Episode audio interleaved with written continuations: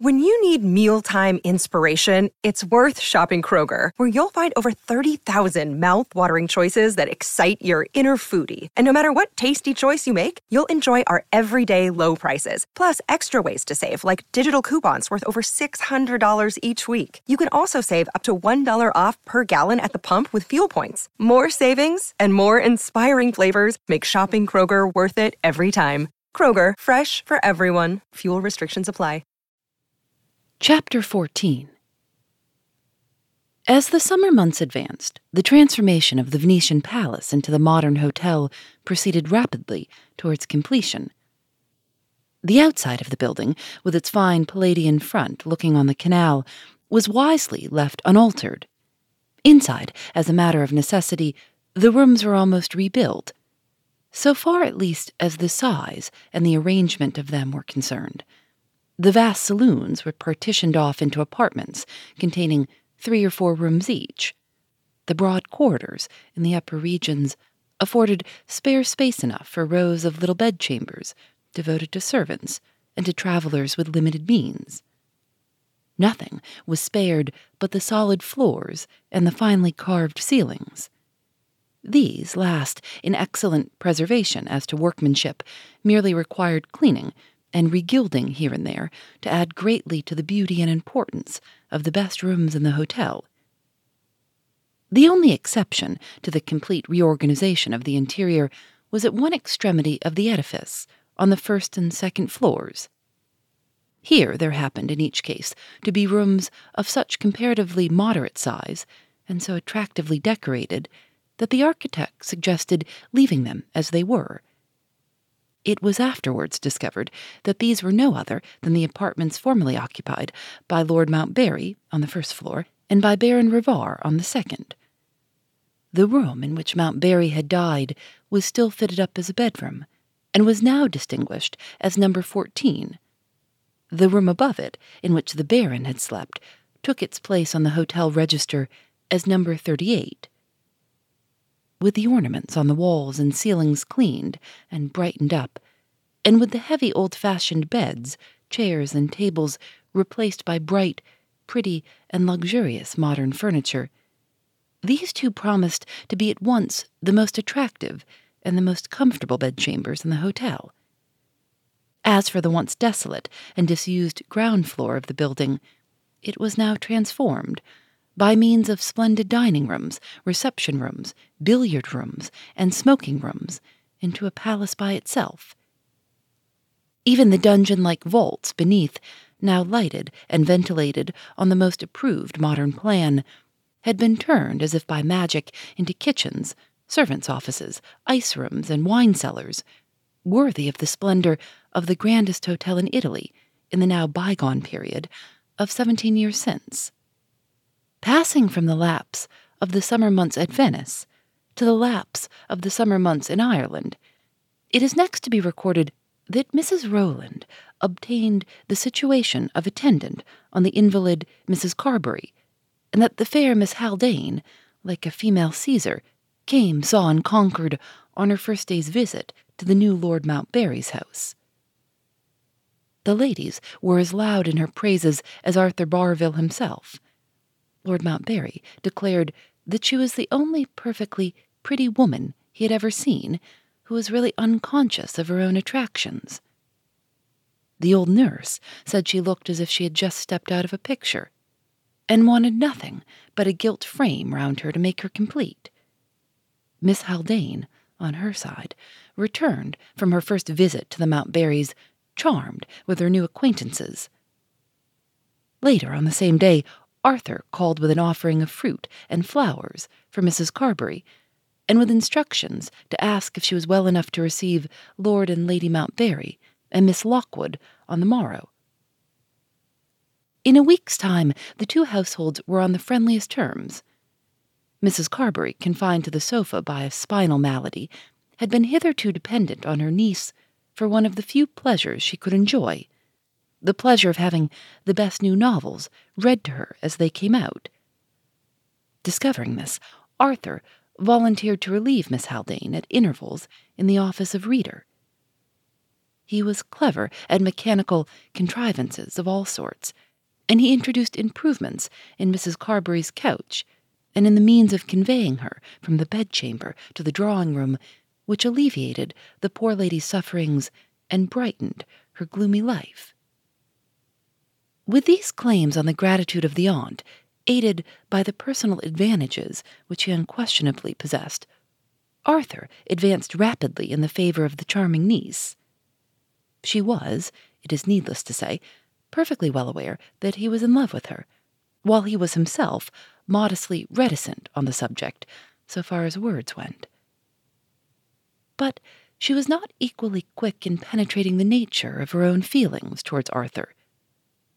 Watching the two young people with keen powers of observation, necessarily concentrated on them by the complete seclusion of her life, the invalid lady discovered signs of roused sensibility in Miss Haldane when Arthur was present, which had never yet shown themselves in her social relations with other admirers eager to pay their addresses to her. Having drawn her own conclusions in private, Mrs. Carbury took the first favorable opportunity, in Arthur's interests, of putting them to the test. I don't know what I shall do, she said one day, when Arthur goes away. Miss Haldane looked up quickly from her work. Surely he is not going to leave us, she exclaimed. My dear, he has already stayed at his uncle's house a month longer than he intended. His father and mother naturally expect to see him at home again. Miss Haldane met this difficulty with a suggestion which could only have proceeded from a judgment already disturbed by the ravages of the tender passion. Why can't his father and mother go and see him at Lord Montbarry's? she asked. Sir Theodore's place is only thirty miles away, and Lady Barville is Lord Montbarry's sister. They needn't stand on ceremony. They may have other engagements, Mrs. Carbury remarked. My dear aunt, we don't know that. Suppose you ask Arthur. Suppose you ask him. Miss Haldane bent her head again over her work. Suddenly, as it was done, her aunt had seen her face, and her face betrayed her. When Arthur came the next day, Mrs. Carbury said a word to him in private while her niece was in the garden. The last new novel lay neglected on the table. Arthur followed Miss Haldane into the garden. The next day he wrote home, enclosing in his letter a photograph of Miss Haldane. Before the end of the week, Sir Theodore and Lady Barville arrived at Lord Montbarry's and formed their own judgment of the fidelity of the portrait. They had themselves married early in life, and strange to say, they did not object on principle to the early marriages of other people. The question of age being thus disposed of, the course of true love had no other obstacles to encounter. Miss Haldane was an only child, and was possessed of an ample fortune. Arthur's career at the university had been creditable but certainly not brilliant enough to present his withdrawal in the light of a disaster. As Sir Theodore's eldest son, his position was already made for him. He was two and twenty years of age, and the young lady was eighteen. There was really no producible reason for keeping the lovers waiting, and no excuse for deferring the wedding day beyond the first week in September. In the interval, while the bride and bridegroom would be necessarily absent on the inevitable tour abroad, a sister of Mrs. Carbury volunteered to stay with her during the temporary separation from her niece. On the conclusion of the honeymoon, the young couple were to return to Ireland and were to establish themselves in Mrs. Carbury's spacious and comfortable house. These arrangements were decided upon early in the month of August. About the same date, the last alterations in the old palace at Venice were completed. The rooms were dried by steam the cellars were stocked.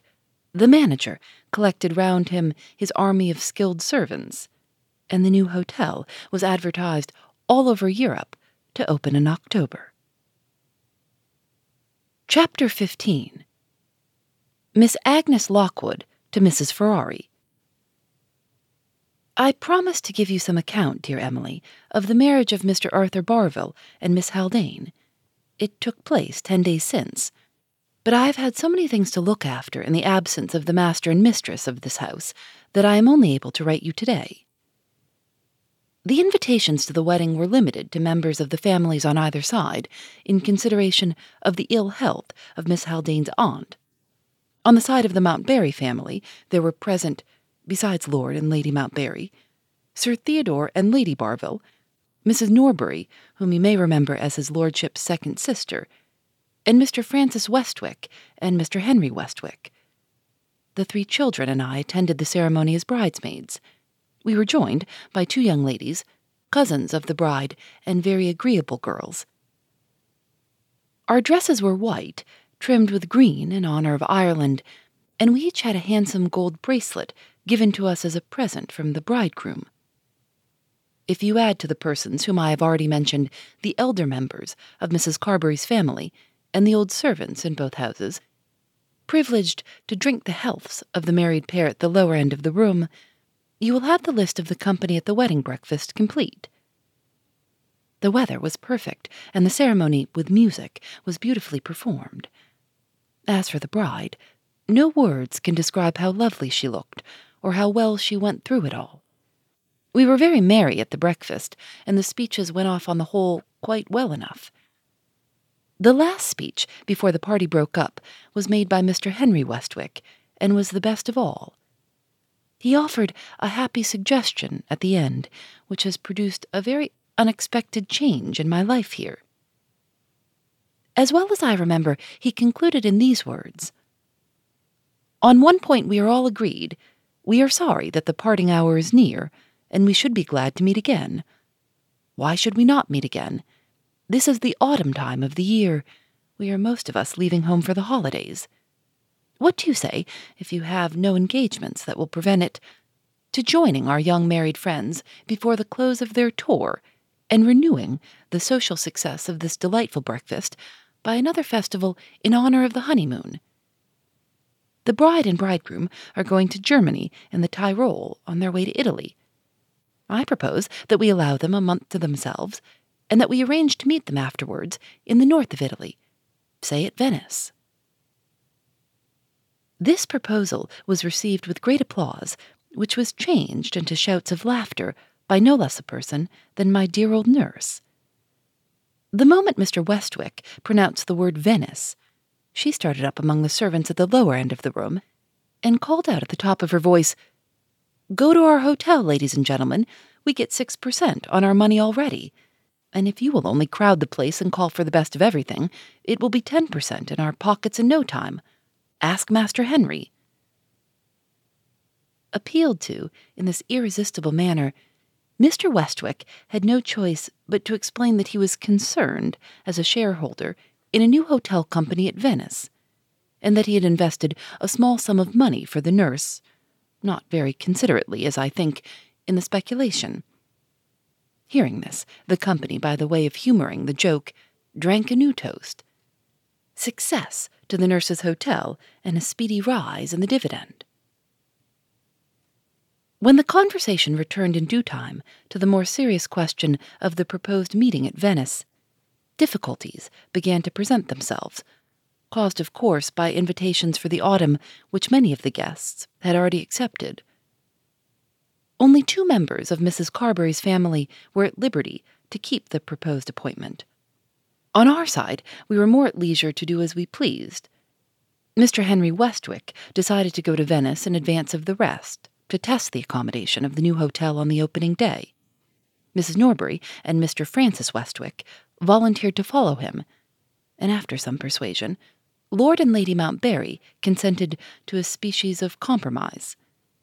His lordship could not conveniently spare time enough for the journey to Venice, but he and Lady Montbarry arranged to accompany Mrs. Norbury and Mr. Francis Westwick as far on their way to Italy as Paris. Five days since, they took their departure to meet their traveling companions in London, leaving me here in charge of the three dear children. They begged hard, of course, to be taken with Papa and Mamma, but it was thought better not to interrupt the progress of their education, and not to expose them especially the two younger girls, to the fatigues of traveling. I have had a charming letter from the bride this morning, dated Cologne. You cannot think how artlessly and prettily she assures me of her happiness. Some people, as they say in Ireland, are born to good luck, and I think Arthur Barville is one of them. When you next write, I hope to hear that you are in better health and spirits, and that you continue to like your employment. Believe me, sincerely your friend, A.L. Agnes had just closed and directed her letter when the eldest of her three pupils entered the room with the startling announcement that Lord Montbarry's travelling servant had arrived from Paris. Alarmed by the idea that some misfortune had happened, she ran up to meet the man in the hall. Her face told him how seriously he had frightened her before she could speak. There's nothing wrong, miss, he hastened to say. My lord and my lady are enjoying themselves at Paris. They only want you and the young ladies to be with them. Saying these amazing words, he handed to Agnes a letter from Lady Montbarry. Dearest Agnes, she read, I am so charmed with the delightful change in my life. It is six years, remember, since I last travelled on the continent, that I have exerted all my fascinations to persuade Lord Montbarry to go on to Venice. And what is more to the purpose, I have actually succeeded. He has just gone to his room to write the necessary letters of excuse in time for the post to England.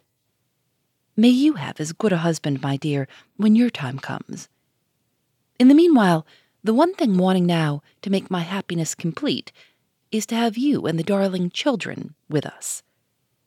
Montbarry is just as miserable without them as I am, though he doesn't confess it so freely. You will have no difficulties to trouble you. Louis will deliver these hurried lines and will take care of you on the journey to Paris. Kiss the children for me a thousand times, and never mind their education for the present. Pack up instantly, my dear, and I will be fonder of you than ever. Your affectionate friend, Adela Montbarry. Agnes folded up the letter and, feeling the need of composing herself, took refuge for a few minutes in her own room. Her first natural sensations of surprise and excitement at the prospect of going to Venice were succeeded by impressions of a less agreeable kind.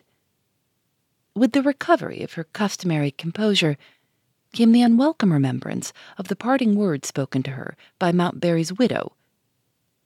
We shall meet again, here in England, or there in Venice, where my husband died, and meet for the last time. It was an odd coincidence, to say the least of it, that the march of events should be unexpectedly taking Agnes to Venice after those words had been spoken.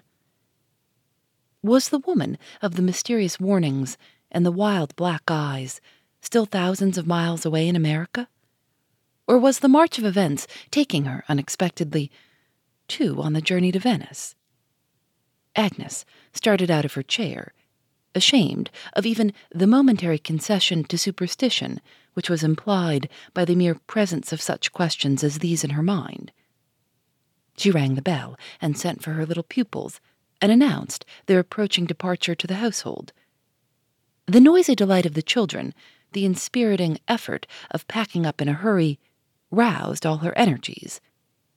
She dismissed her own absurd misgivings from consideration with the contempt that they deserved. She worked as only women can work when their hearts are in what they do. The travellers reached Dublin that day in time for the boat to England, Two days later, they were with Lord and Lady Montbarry at Paris. Phoebe Reads a Mystery is recorded in the studios of North Carolina Public Radio, WUNC.